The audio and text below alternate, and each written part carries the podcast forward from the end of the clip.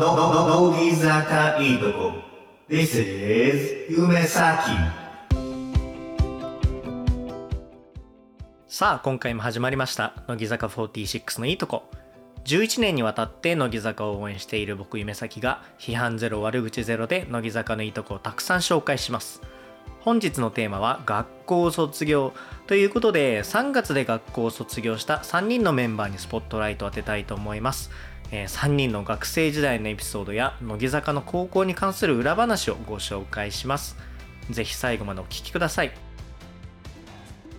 ということでね、えー紹介していきますけれども、最初に卒業するメンバー3人をご紹介したいと思います。で、3人というのがですね、高校を卒業する筒井あやめちゃんと井上凪ちゃん、それから中学を卒業する小川彩ちゃんですね。で、まずはその高校を卒業するね、筒井あやめちゃんと、あと井上凪ちゃんに関してお話をしていこうかなというふうに思います。で、この筒井あやめちゃんが4期生で、井上凪ちゃんが5期生なんですけれども、で、この2人は期が違うんですけれども、同じ学年なんですよ。で、もっと言うと、同じ学校の同じクラスに通ってるんですね。で、乃木坂の高校メンバーっていうのは、その都内にある某芸能系の学校に、まあ基本的には通うんですよ。その一部ね、あの、進学校に通ってる子とかは、そこに行かないで、もともと通ってたね、学校に行ったりするんですけど、まあ多くの人たちは、都内の芸能系の学校に進むんですね。で、芸能系の学校っていうのは、その、いわゆる芸能コースみたいのがあって、で、そこは芸能人がいて、あの、出席日数がね、少ないんですよ。で、出席しない代わりに、レポートを書くと、まあ、単位がもらえるっていう感じなので、まあ、乃木坂のね、活動していても、その高校と両立しやすいっていうところで、その学校にみんな行くんですね。まあ仕組みとしては、えっ、と、オーディションに合格をして、しばらくはその時に通っている地元の高校に通うんですね。で、えっ、と、まあタイミングがいいとこ、まあ例えばその年度、学年が変わるところで転入するみたいな、そんな形で、えーその学校に通うことになります。で、その学校っていうのは今回ね、筒やめちゃんと井上凪ちゃんが通ってるわけなんですけども、その前からですね、乃木坂のメンバーたくさん通っていて、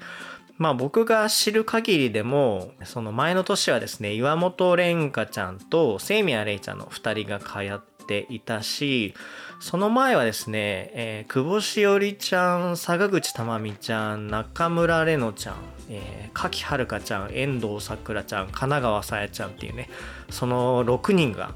同じクラスにいたっていうね、ちょっと夢のようなクラスですけれども、まあそういうのがあったりしました。まあちなみにね、僕も高校生だったら、あの、そのクラスにね、入って、その乃木坂のね、6人のメンバー見たいんですけれども、まあ実際にはその同じクラスにいたとしてもね、乃木坂メンバーは結構固まっていて、なんか他の人とね、話したりすることはあんまりないみたいなことを聞いたことがあります。ちょっとね、そこはまあまた聞きなのでどこまで本当かわかんないんですけど、で、ちょっと変わったところで言うと、えっ、と、和田真彩ちゃんと伊藤純奈ちゃんと弓木奈緒ちゃんの3人が同じクラスだったんですけども、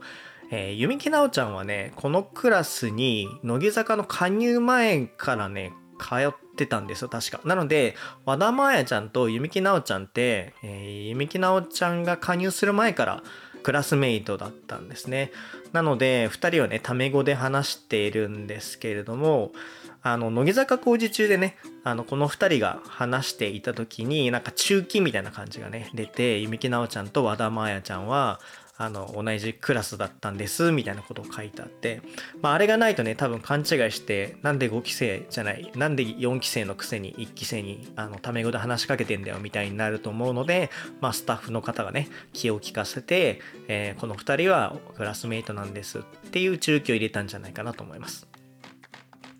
で、ただですよ、あの、同じクラスメイトといえども、その、鬼別の先輩後輩の関係っていうのは変わらないらしいんですよ。だから3期4期だったら、その3期4期との関係は変わらないんですけど、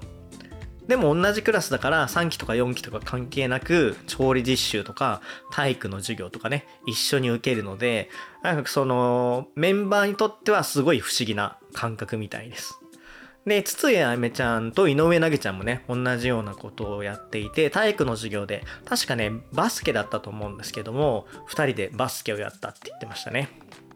で、筒井あやめちゃんは中学校からね、乃木坂に加入しているので、高校はね、丸々3年間その学校に通ってるんですよね。で、その学年は1人だけだったので、乃木坂メンバーは1人だけだったんですよ。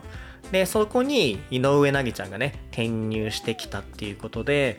その最年長だったね、筒井あやめちゃんにとっては同い年の井上凪ちゃんが入ってきたってことはすごい嬉しかったみたいですね。はい。で、そんなね、まず筒井あやめちゃんの話を次にしていこうかなというふうに思います。で、筒井あやめちゃんはもう何回か言ってるんですけれども、中学の時に乃木坂に加入しているので、あ高校はね、3年間丸々こう芸能活動をしてるんですよね。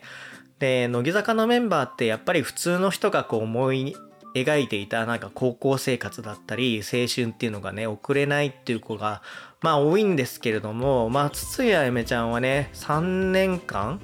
えー、そういう状況だったっていうことで他のメンバー以上にねなかなかそういう学校生活を送るのが難しかったんじゃないかなと思います。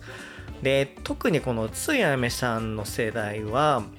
コロナによる制限がねいろいろ大きくて多分一番その煽りをね受けた世代だと思うんですよ高校生活っていう意味では。なんでねそのもともとねいろんなことができなかったのにコロナでねさらに制限がかかってしまってまあそれに対するね、えー、いろんな思いがねあったんじゃないかなというふうに思います。でまあ筒井あやめちゃんとしてはねその学業と仕事のね両立ができてまあそれはね、幸せだったと。幸せだったけど、まあその辺のね、一般の高校生の青春を見てると、あ、いいなとかね、まあ自分だったらどうなってたのかなとか、まあそういうことを考えることもあるらしいですね。で、筒井あめちゃんはね、真相は耳の中っていうドラマに出演していたんですけども、その役がね、高校生の役だったんですよね。で、筒谷めちゃんは、まあ演技の仕事をね、これからしていきたいっていうふうに言ってるので、もしね、チャンスがあれば、あの、高校生活をね、エンジョイしてる役割をやってみたいっていう話をしました。で、最後ちょっとね、余談なんですけれども、筒谷あやめちゃんは最年少でね、中学校の時に加入してきたっていう、まあそういうメンバーなんですけども、まあ、小川彩ちゃんもね実はそうなんですよね。あの最年少で入ってきていてで中学校からね活動しているということで、まあ、同じ境遇の小川彩ちゃんをね結構気にかけてるっていうふうに言ってました。で続いて井上凪ちゃんですね。でまあ正直ですね井上凪ちゃんは5期生なので筒井あゆめちゃんほど情報がねえー、一般に公開されてないし、僕もあんまり知らないので、そこは多めにね、見ていただけたら嬉しいんですけれども、井上凪ちゃんはね、えっ、ー、と、高校3年間、その、乃木坂のメンバーが行くね、高校に通っていたわけではなくて、おそらくですけど、一般の高校に通っていて、そこから転校してきたんだと思います。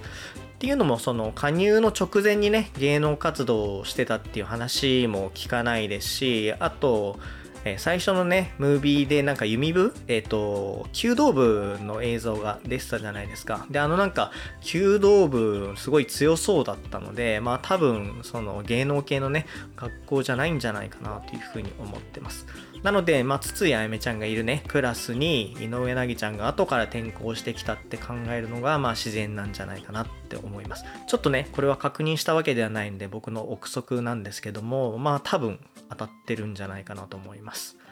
で、そういう意味ではですね、あの、井上凪ちゃんは一般の高校にね、通ってた時期があるんですよ。で、まあ有名なんですけど、まあ弓道部でね、一生懸命やってていたりしてその高校に対するね思い出がね結構あるんですよ。他の人と同じようにね。なのでまあ同じ学校を同じタイミングであの卒業してはいるんですけれどもその筒井あやめちゃんにとっての卒業と井上凪ちゃんにとってのその卒業っていうのはちょっとね意味合いが違ってくるんじゃないかなというふうに思います。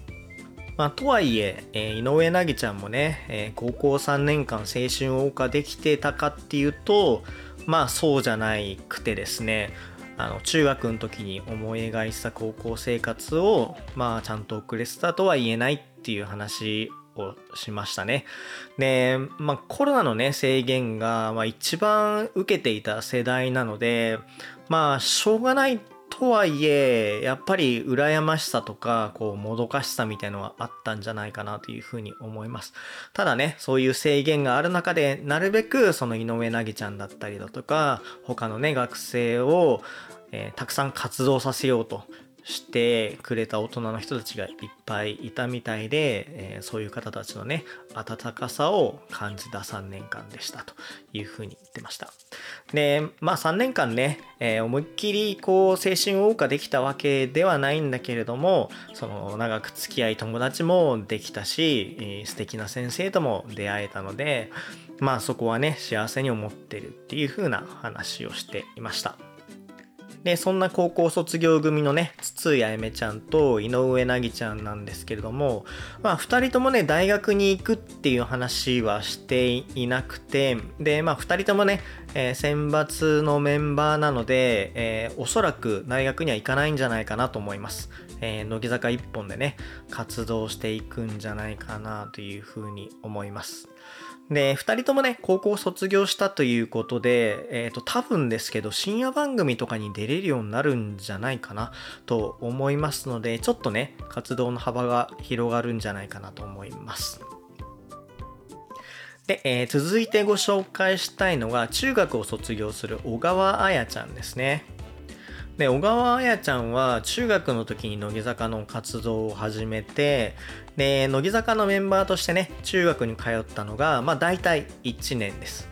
ということで井上凪ちゃんと同じように2年間は一般の学校に通ってで1年は、えー、乃木坂のメンバーとして、えー、活動するということをやったみたいです。で小川彩ちゃんは吹奏楽部ですごい頑張ったって言ってましたね。かなりの時間を吹奏楽部に使ったって言ってました。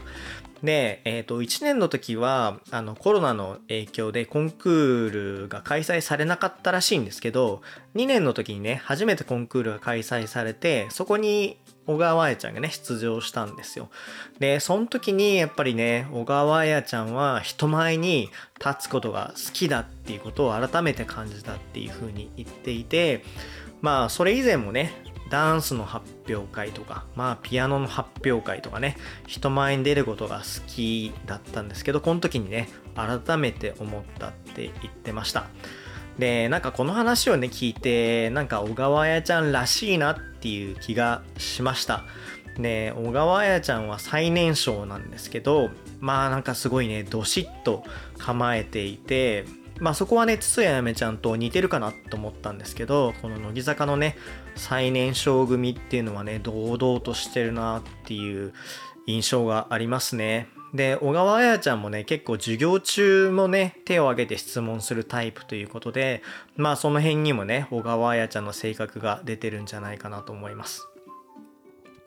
で、小川彩ちゃんはなんか聞いてる感じですけど、中学生活をね、すごい満喫してる感じでしたね。で、なんかその中学生活のことを聞いても、なんかね、ネガティブな感じっていうのは全然してなくて、まあ人は人、自分は自分みたいな感じですね。で、他の人たちはまあ青春をね、それは、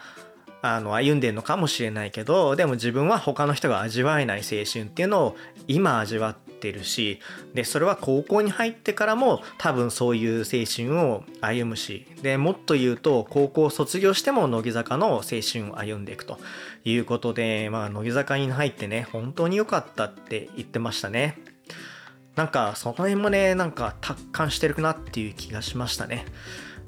なんか小川彩ちゃんも筒井あやめちゃんもなんかね人生2周目やってるんじゃないかってていうなんかこう達観した感じがしてなんだろうななんか他のメンバーとはねちょっと違う覚悟じゃないですけどこの空気感みたいなものを感じますね。で小川彩ちゃんはね中学を卒業して、えー、多分高校はあのもう何回もね話が出てきている先輩メンバーが通っている芸能系のね高校に通うんじゃないかなというふうに思います。で中学を卒業するとなんか仕事の幅広がるのかな？多分遅い時間に出れるようになるんじゃないかなっていう気がしますけどちょっとすいません。僕も詳しくないですね。あでもあれか。あの乃木坂どこへで筒井あゆめちゃんがね途中で仕事を打ち切って帰ってたりしたので多分仕事できる時間がちょっと遅くなるんじゃないかなと思います。今ちょっと思い出したのでお話ししてみました。以上学校を卒業する3人についてフォーカスしてきました。エンディングです。はい。ねちょっとねいろいろお話ししていこうかなと思うんですけどもしね今回でちょっとね興味を持ったっていう方がいたらえー、BLT っていうのね、あの雑誌があるんですけど、その卒業スペシャルっていうのがあるので、もしよかったらね、そっちも買っていただきたいなというふうに思います。でね、高校卒業スペシャルと、えー、中学卒業スペシャルがあって、で、高校の方は筒井あめちゃんが乗ってて、で、中学の方はね、えー、小川彩ちゃんが乗ってます。2000円ちょっとですね。まあちょっと高いんですけど、いろんな写真がね、載ってるので見ていただきたいなと思います。で、おすすめは、高校卒業の筒井あめちゃんの方ですね。これね、写真めちゃくちゃいいので、見ていただきたいですね。あの、高校の制服的なのをね、着て撮ってるんですけど、なんかね、履かなくて、なんかこの写真撮れるのもね、最後だなとか思うと、なんか結構エモいですね。ね、写真家の方は細井幸次郎さんっていう方みたいですね。はい。で、高校卒業の方はね、井上凪ちゃんもその世代なんですけど、乗ってないので、そこはちょっと注意が必要です。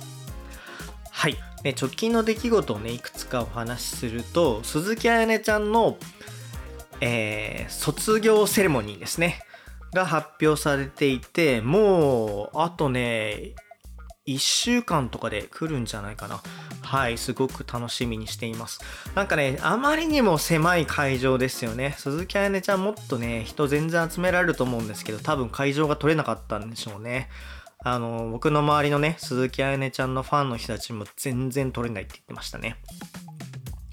で、それから、斎藤飛鳥ちゃんの、えー、卒業コンサートも発表されました。ね、こちらは2日間ですねで。東京ドームで開催されるということで、こっちはね、僕もチケット応募しようかなと思ってます。っていうのも、その、鈴木彩音ちゃんのやつもね、もちろん行きたかったんですけど、やっぱ2000人しか入らない中で、その鈴木彩音ちゃんのねコアファンにとってもらいたいみたいなね気持ちがやっぱあるので見送ったんですけどまあ、斎藤飛鳥ちゃんの方は僕もこう思い入れがあるし、で、東京ドームって確か6万人とかも入りますよね。で、6万人が2日間入るので、まあ12万人じゃないですか。まあそれなりに当たるはずなので、まあちょっと僕もね、あの、申し込んでみようかなと思います。で、これ聞いてる方の中でね、チケット当たったよとかね、配信で見るよなんて方はぜひコメントいただけたら嬉しいです。はい。本日も最後まで聞いていただきましてありがとうございました。引き続き番組に関するツイートを募集しています。ツイートをする際は、ハッシュタグ、乃木坂いいとこ。乃木坂は漢字、いいとこはカタカナでお願いします。番組では読みませんので、気軽にツイートしてください。